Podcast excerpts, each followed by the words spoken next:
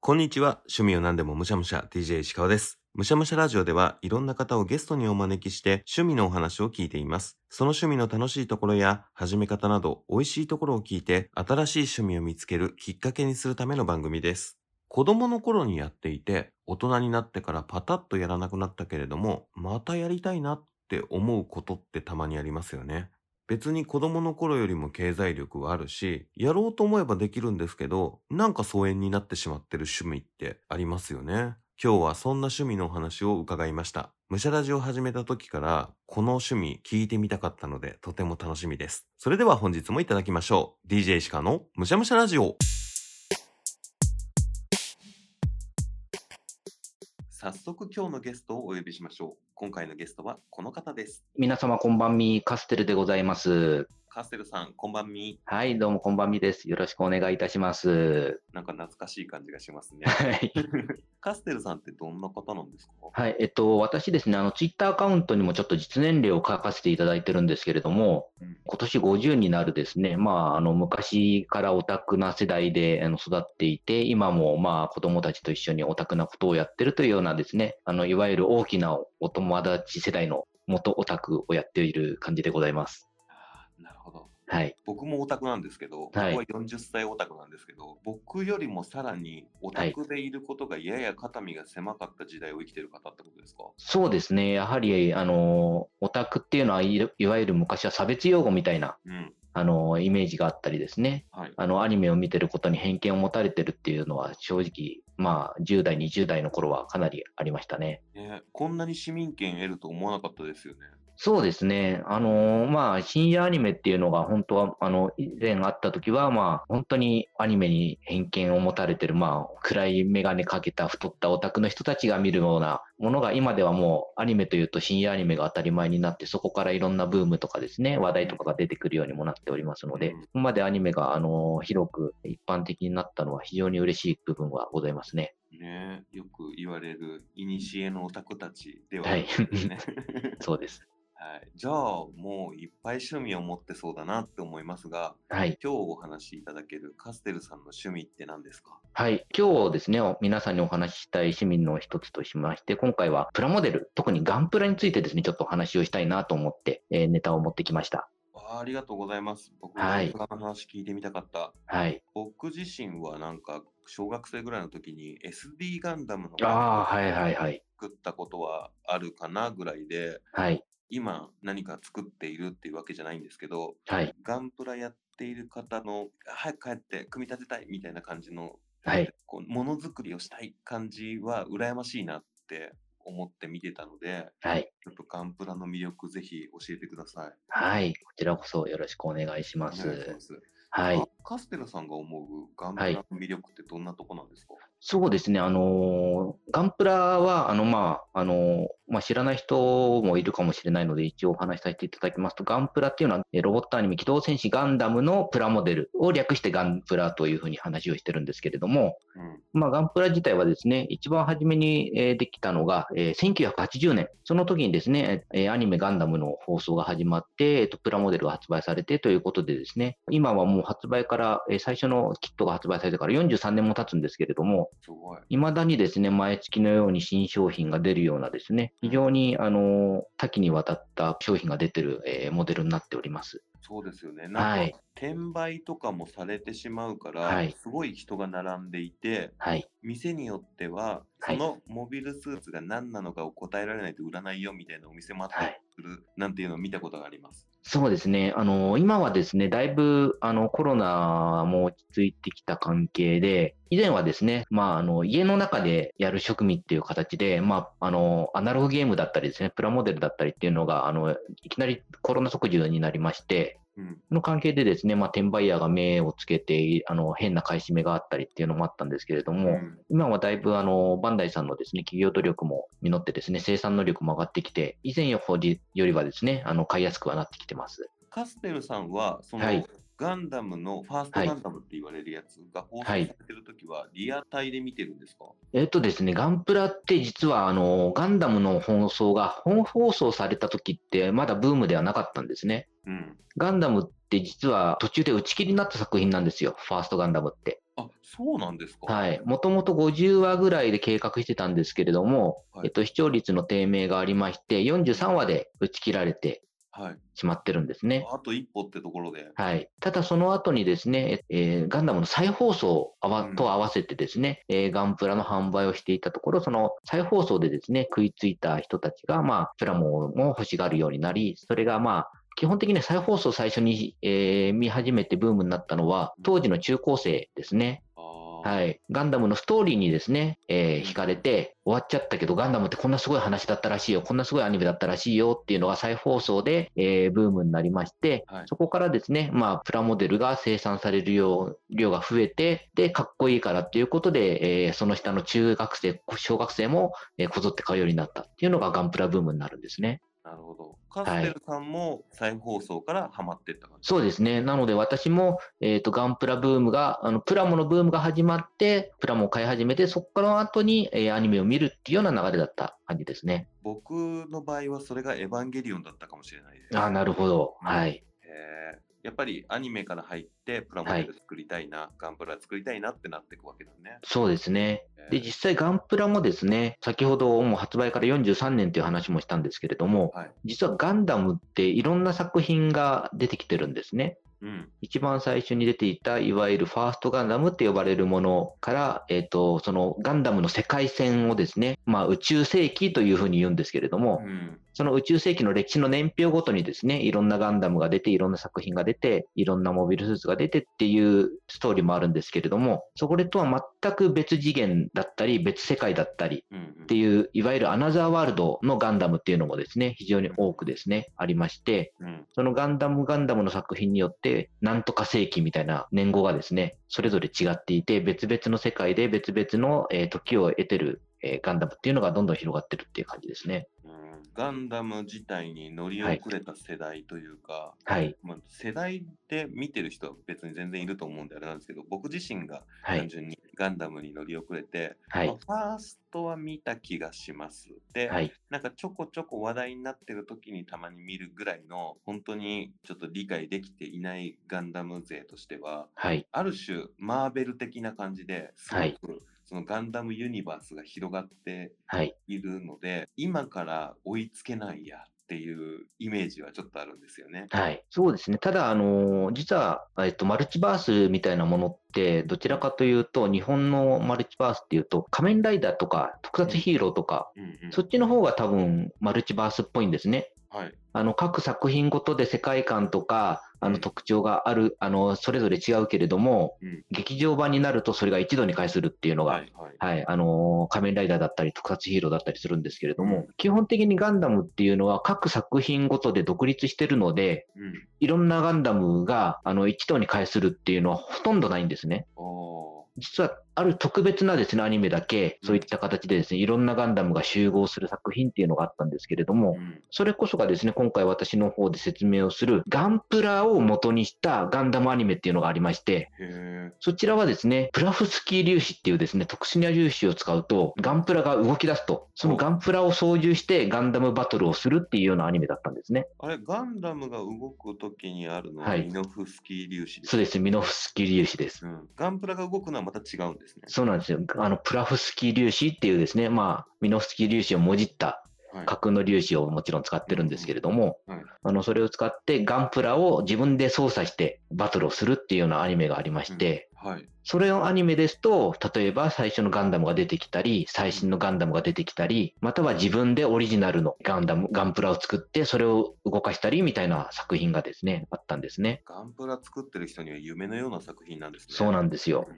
はい。カステルさんが好きなはい。好きなガンダムと好きなはガいンプラって違うもんなんですか、えっ、とですね、ガンダムの作品とガンプラのより好みっていうのはやっぱりある程度は密接してると思うんですね。うん。やはりあの、どちらかというと、ガンプラのプラモから入っって作品に入る人よりは、作品からプラモに流れる人の方が多いので、うん。実はガンプラって非常にですね、あの、立ってるだけのデザインだけ見ると、今回のガンダムあんまりかっこよくないなとかっていう思う作品が結構あるんですよ。うん。今度のガンダムはこんなガンダムですって言って新作の発表が事前にあるんですけれども、それ見たときは、なんだ今回のガンダムかっこ悪いなとかですね、うん。うん。思ったりもするんですけど、うん。それがいざアニメになって動き出すととてもかっこよく見えまして、うん。で、その動いてるガンダムを見て、ああ、ガンプラが欲しくなるっていうような流れが今非常に多いですね。えー今で言うと、あの、再生の魔女はい。がガンダムですよね。そうですね。うんあれももうガンプラにもなってんですかなってます。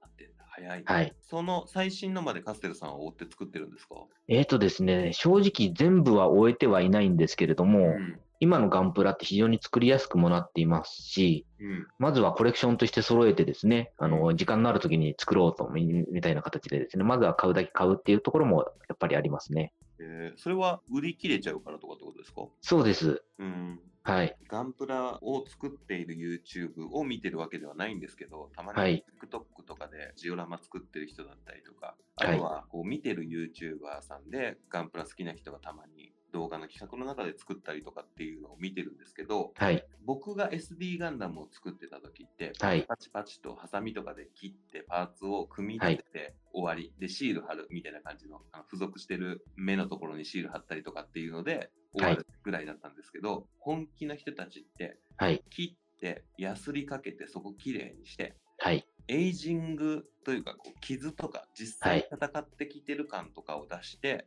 はいあ。リアリティのあるモビルスーツ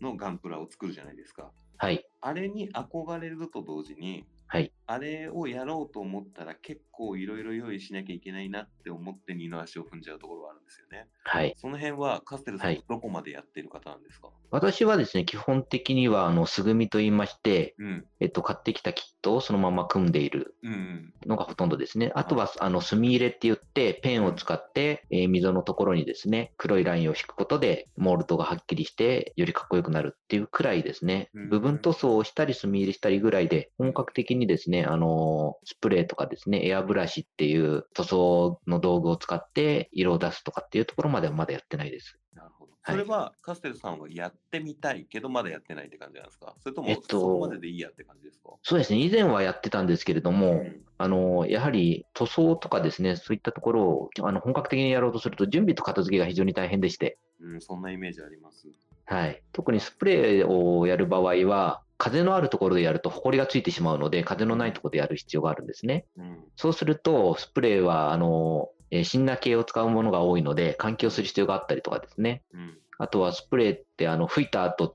て、えっと、飛沫で飛ぶので、うん。周りにそのスプレーがつかないようにですね、防護をしたりとかですね、うんいろんなあの手間暇がかかるので、なるほどきちんとした作業をやりたい人はですね、工房みたいな形で専用の部屋を設ける人も多いですね。いや、大変。はい。そこで気になるのが、はい。素組みだっはいたりとかって言ったところまはでいでも、やっぱり楽しめるは楽しめる、はいどれぐらいかっこよくなるのかなっていうとこはろいとあんまりイメージができなくて、はい。 SNS とかに上げる人はバッチバチにやる人が SNS で上げるパターンが多いじゃないですか、やっぱりはい。あんまり素組みの状態で見ることがないんではい。そこはカステルさん的にははい。もう満足したモビルスーツができてるぜってなるもんなんですかはい。そこはですね、今回あのお話しさせていただきたいバンダイの技術力の凄さになるんですけれども、うんあの、実はプラモデルメーカーって、アニメもスケールですと、まあ、バンダイがやっぱり圧倒的なシェアを持ってますけれども、うん他のいわゆるスケールモデルですね、うんえっと、船とか、えーバイクとかうん、車とかうんっていうはものですと、あのー多分聞いたことあると思うんですタミヤさんはいミニオとかンでクすのね、はい、はい、ミニ四駆のタミヤとかですね、あと青島とかですね、富士見みたいな、あの、いろんなメーカーさんがまだ、あの、バンダイ以外にもあるんですけれども、うん他のですね、あの、特にまあ、タミヤさんを例に出すと、そのままキットをですね、切っ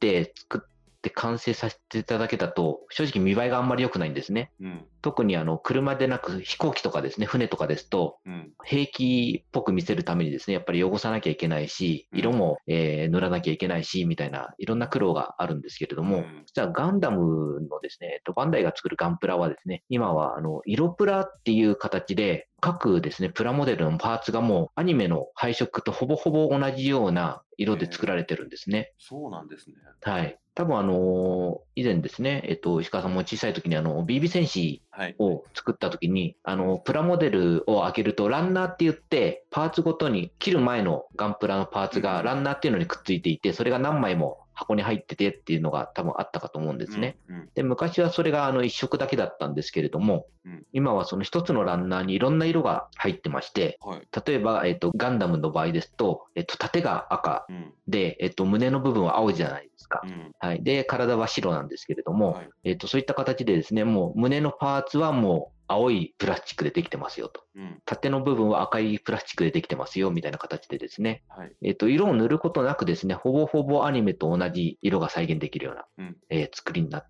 ます。へえ、それは一枚のランナーの中にいろんなはい色になってるんですか、そうなんですよ。あの、ランナーっていうのはですね、えっと、ちょっと工業的な作り、あの話になってしまうんですけれども、うん。まず、えっと、メーカーさんの方で金型っていうのを作って、うん。その金型にプラスチックの液を流して、えーランナーっていうプラモのパーツを1枚作るんですね。はい。で、今までですとその1つのランナーに対して、え1色しかプラスチックの液を流せなかったんですけれども、うん今は、えーバンダイさんはですね、その1つのランナーに対して、えっ、と、3色も4色もプラモの液を流すことができるような構成を作れるようになったので、すげえ。はい、1つのランナーの中にですね、赤いパーツのが5個あったり、うん。隣には青いパーツが10個あったり、隣には白いパーツが5個あったりみたいな形でですね、はい。 1枚のランナーの中にもいろんな色が入っていると。そんなことになってたんですね。はい。僕の中でプラモデルってその色塗りを、はい。塗装をできなかったら、はい。塗り絵前の塗り絵ぐらいのものしかできないイメージでいたんですけど、はい。ちょっとイメージが古かったですね。そうですね。今は本当にですね、先ほどお話も出ました、あの、ガンダムの最新作、水星の魔女のプラモデルもですね、えっと、いろんな、えーモデルが販売されてるんですけれども、うん。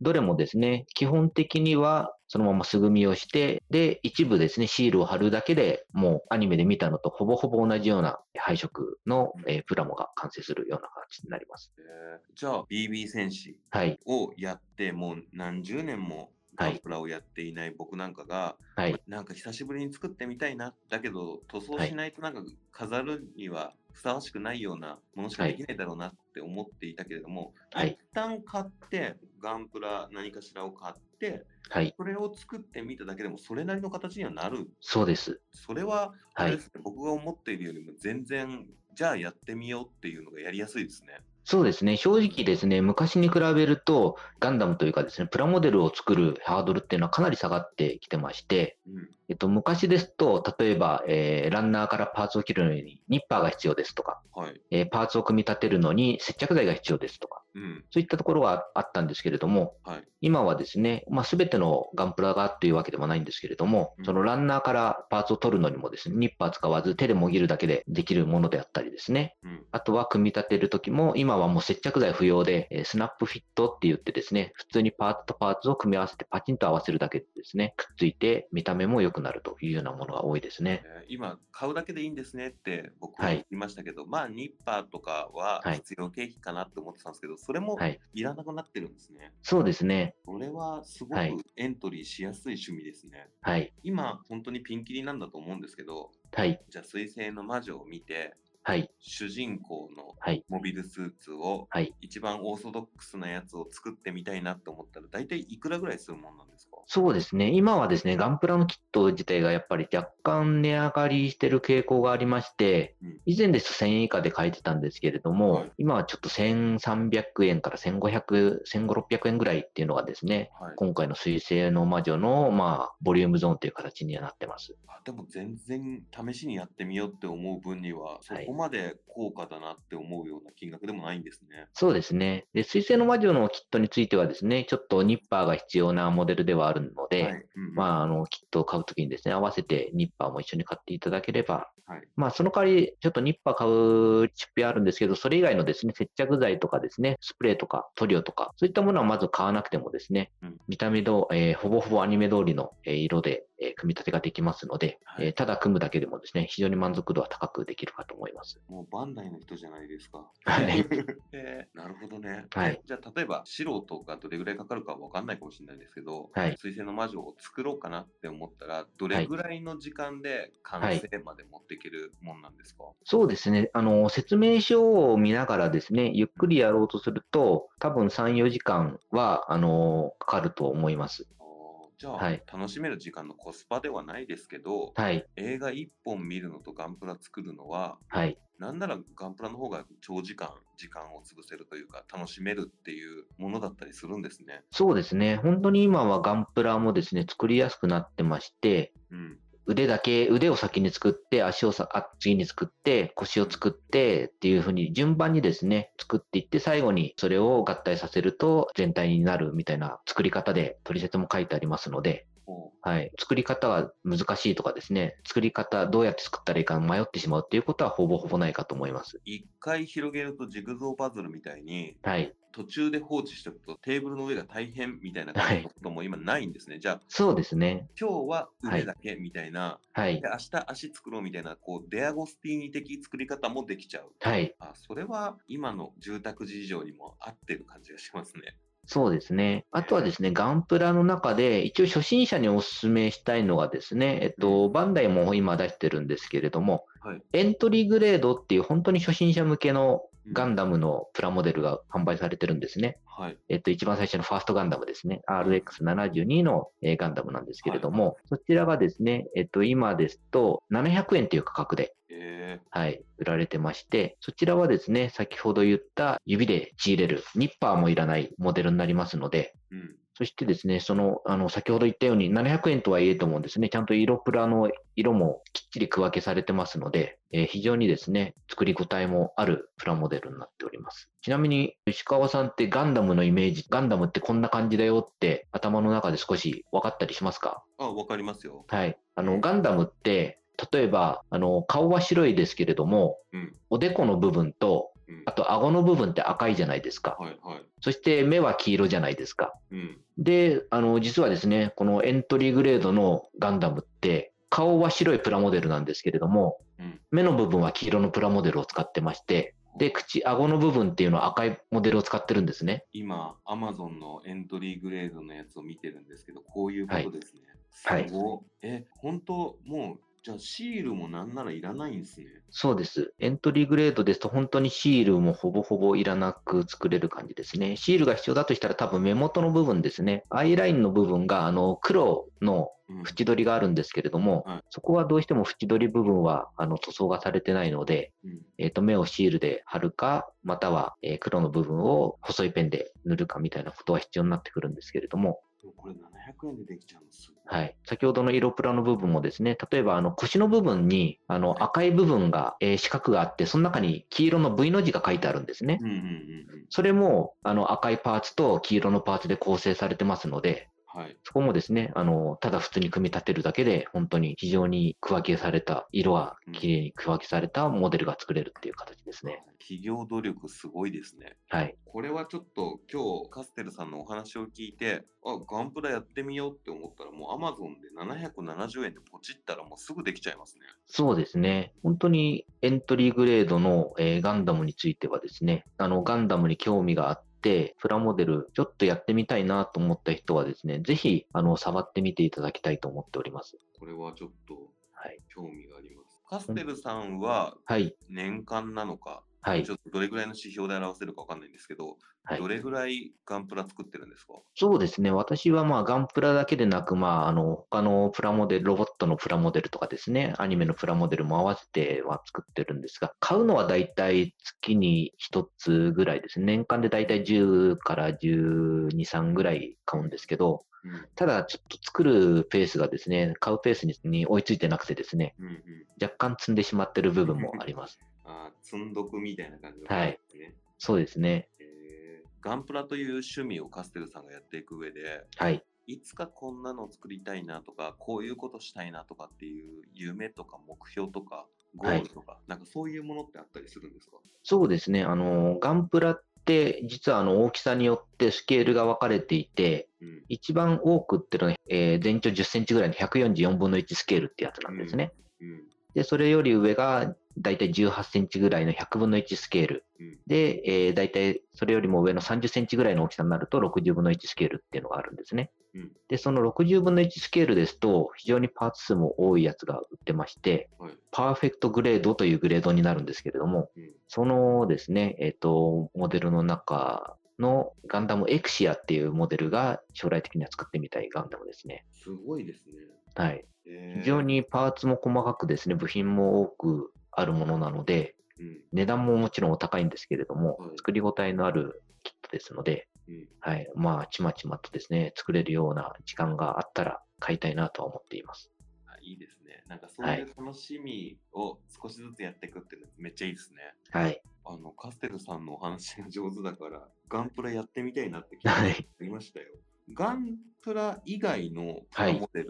は何を作られてるんですか、例えばですね、バンダイのプラモデルですと、うんラブライブのキャラクターとかもいますし、え、人人です。はい。あとは、初音ミクとかも出てますね。え、ちょっと今想像がついてないんですけど、はい。人もプラモデルになるんです人もプラモデルになるんですよ。これがまたバンダイのすごいところでしてね。かはい。ちょっと想像がついてないですよ。はい。 あ、いやなんか、はい。カップラーメンのプラモデルみたいなのが出たのをあ見たことがあるんですよはい。ありました。はい。で、あれも変だなって思ったんですけど、はい。今おっしゃっているのは、ガはいンプラぐらいのサイズで人が作れるってことですもんね。そうです。え、何を組み立てるんですかはい人形とは違うんですよね。人形とはまた違いますね。人形に近いんですけれども、はい。で物によってはですね、その固定の状態の稼働しないはいフィギュアに近い、フィギュアというか道路に近い形のですねうん、プラモだったりもしますし、あとは、えー人型で、えー稼働するものも売られてますね。あの、ガンプラのようにはい、パーツがあって、はい、組み立てていくっていうステップと同じなんですかはい。例えば、あの、石川さんって、ソシャゲの馬娘ってご存知だったりします知ってはいます。その馬娘のキャラクターもですね、プラモで販売されてますので、買ってきて組み立てをすると、えー自分の、えー目の前にその馬娘の東海帝王が出来上がってうん。立ち姿ももちろんですし走ってる姿も、えー動かしてポージングを取らせることもできたりします。えーちょっと思ってる以上に奥が深い世界だった。はい、でバンダイさんのですねそのフィギュアの造形が最近本当にすごくてですねうん。うん。例えば昔ですと顔を作るときに目にですねデカールって言ってシールを貼るうん。のが一般的だったんですけれどもはい。今のバンダイさんはですねもう瞳が印刷されてるプラパーツがあってうん。それをもう顔にはめると、もう目がキラキラしたものが、えー何の塗装とかをシールを貼ることなく組み立てることができるっていうところまでできてるんですね。すごい。プラモデルの世界、深くて面白いですね。はい。カステルさんがはプい。ラモデルにハマったきっかけって、はい。やっぱり再放送で見て、はい。いや、作りたいなってなって、一番最初はやっぱりファーストガンダムだったんですかそうですね。一番やっぱりファーストガンダムから、まあ、プラモデルは作っていたんですけれども、うん。やっぱり昔のプラモデルって、あの、白一色だったりう、ん色一色で、色塗らないと格好悪いっていうのはもちろんあったんですね。うん。で、まあ、小中高ぐらいまでは、まあ、色塗りながらガンプラも作ってたんですけれども、はい。しばらくは、えプラモの雑誌は見るものの、実際買うところまではいかないっていうのはやっぱりしばらく続いてたんですよ。うん。その中で、まあ、先ほどもちょっと話をしたんですけれども、ガンプラをで元にしたアニメっていうのがですね、2015年、8年前に放映されまして、うん。それをですね、まあ、うちの子供たち、その当時は子供も小学校ぐらいのですね、ちっちゃかった子だったんで、うん一緒に見ながらですね、あの、ガンプラを作る頃に興味を出て、一緒にプラモを買って作ってみたいなことをやってた感じですね。えーいいですね。でもそうやって、ご自身がハマった頃の年齢の子にまたプラモデルを継承していくっていうのって、はい。すごいいいですね。まだ廃れてないというか、今もなお現役っていうのははい胸熱ですね。そうですねうん。はい。正直、まあ、あの、親子でですね、共通の話ができるっていうのはそこそこ面白い部分はありまして、うん。まあ、あの、ガンプラ以外もですね、今ですと、あの、例えばエヴァンゲリオンもそうですね。はい。エヴァンゲリオンも、まあ、うちの子、今はもう高校生になってるんですけれども、うんうんまあ、去年はですね、一緒にまではいかなかったんですけれども、劇場版見に行った話をですね、うんお互い話をして盛り上がったりとかですね。いいですね。はい。長い作品ならではのコミュニケーションですね。はい。いや、いい趣味ですね。やっぱはりいプラモデルって、まあ、趣味界の中では結構、ある種王道でもあはいるんですけれども、いや触れたことのない王道に関しては、やっぱはい王道って王道たるゆえんがあるなっていう感じがしますね。そうですね。あとはですね、実際、実はですね、今、あの、いろんなガンプラ、まだ実は、あの、石川さんが小さい頃やってた BB 戦士うん。もですね、今、SD ガンダムっていう名前で、まだまだずっとシリーズ販売されてるんですけれども、まだあるんですね。はい。うん。実はですね、あの、この SD ガンダムが一番、あの、色分けがされてなくてですね、うん。きちんと製品として見栄えよく作ろうとすると、一番塗るのに苦労するのが SD ガンダムだったりします。うん。エイジングとかじゃないですもんね、なんかね。はい。なんか久しぶりに BB 戦士やってみるのも面白そうだなっていう気がしますね。今の SD ガンダムはですね、ワールドヒーローズって言って、歴史上の人物になぞらえたですね、はい。えーガンダムが作られてます。なんか、うん、武者鎧みたいなはい。ガンダムを作ってた記憶が今、そうですね蘇りました昔はその武者ガンダムっていうのがあったんですけれども、そこから派生してですね、えっ、と、三国伝という形で、三国志のキャラクタはいーをガンダム化したっていうのが数年前にありまして、そこからさらにですね、世界の英雄たちをモチーフにしたガンダムっていうのがですね、今は販売されてる感じですね。あのカルチャーはまだ残ってるんですね。はい。えー、熱い。 なるほど。いや、面白い。いつも皆さんに最後にお伺いしている質問あるんですけど、はい。カステルさんの趣味のガンプラにはい。鹿をはめるとして、まず第一歩何をやらせますかそうですね、先ほども言ったようにエントリーグレードのガンダムですね、700円。うん。これは本当にですね、プラモデルにちょっとだけ興味あるような人にはですね、本当にプレゼントして、あの、騙されたと思って作ってごらんって言いたくなるくらいですね、非常に優れたキットになりますので、はいえーエントリーグレード RX78 のガンダム700円をですね、はいぜひ手に取っていただきたいなと思っており ます。早速、ポチりたいなって思いました。はい。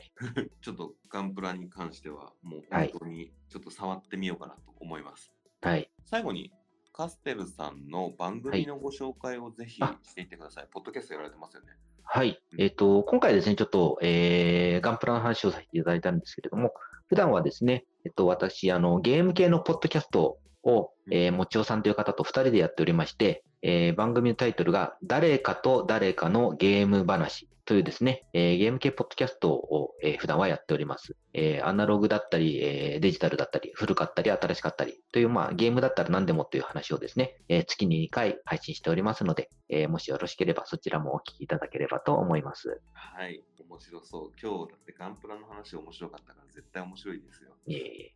カステルさん、今日はありがとうございました。はい、こちらこそありがとうございました。むしゃらじ